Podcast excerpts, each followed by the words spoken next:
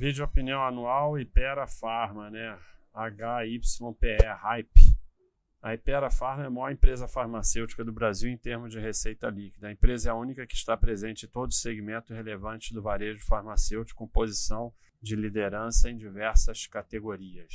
Essa é uma empresa bem interessante, né? E ela era bem complicada, né? Em termos também, tinha um monte de rolo, mas ela vem aí melhorando desde ali de 2011, ela se ajustou e vem melhorando, vem mostrando resultados bem mais interessantes.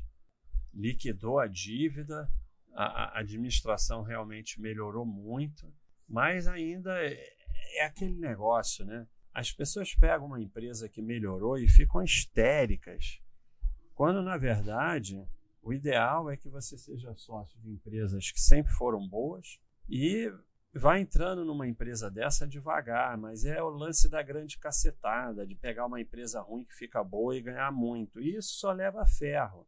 Então, é inegável que essa empresa melhorou e se ajustou. Você tinha um gráfico de lucro horroroso e desde 2011 você tem um gráfico de lucro consistente ela tinha dívida desequilibrada, chegando a quase 4 do, do EBITDA, e desde 2015 ela liquidou a dívida, agora ela não tem, é, é, ou ela não tem dívida, ou o caixa é modo que a dívida, tanto faz, é considerado não ter dívida de qualquer jeito.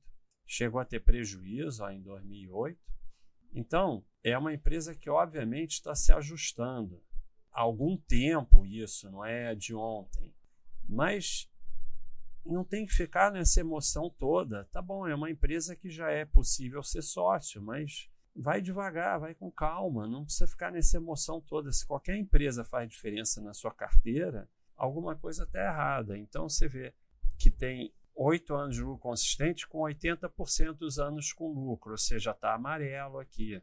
Ela é novo mercado, que é um dado bom, 37% dos anos com dívida equilibrada. Então, é uma empresa que tem um histórico de dívida, mas que desde 2016 equilibrou a dívida. Nesse momento, você tem uma dívida totalmente equilibrada. Por isso, você tem o cachorrinho verde para dívida. Mas você não tem ainda lucros consistentes, você não tem nem lucros quase consistentes. Então, você tem que ir com calma é uma empresa com histórico de rolo, com histórico de, de prejuízo, com histórico de dívida desequilibrada, que se ajustou, mas você tem aí toda uma tradição ruim nela, que precisa de mais anos é, estando bem equilibrada, sem rolo, para você ter realmente uma tradição boa na empresa e você ficar tranquilo como sócio. Então é uma empresa que você nada impede que você entre, que ela já se ajustou, mas com o pé atrás e sem ficar nessa baboseira que o pessoal fica no mural comemorando a empresa e tal, torcendo como se fosse time de futebol, não faz o menor sentido. Então esse é o recado aí da Ipera Pharma, vídeo anual 2019.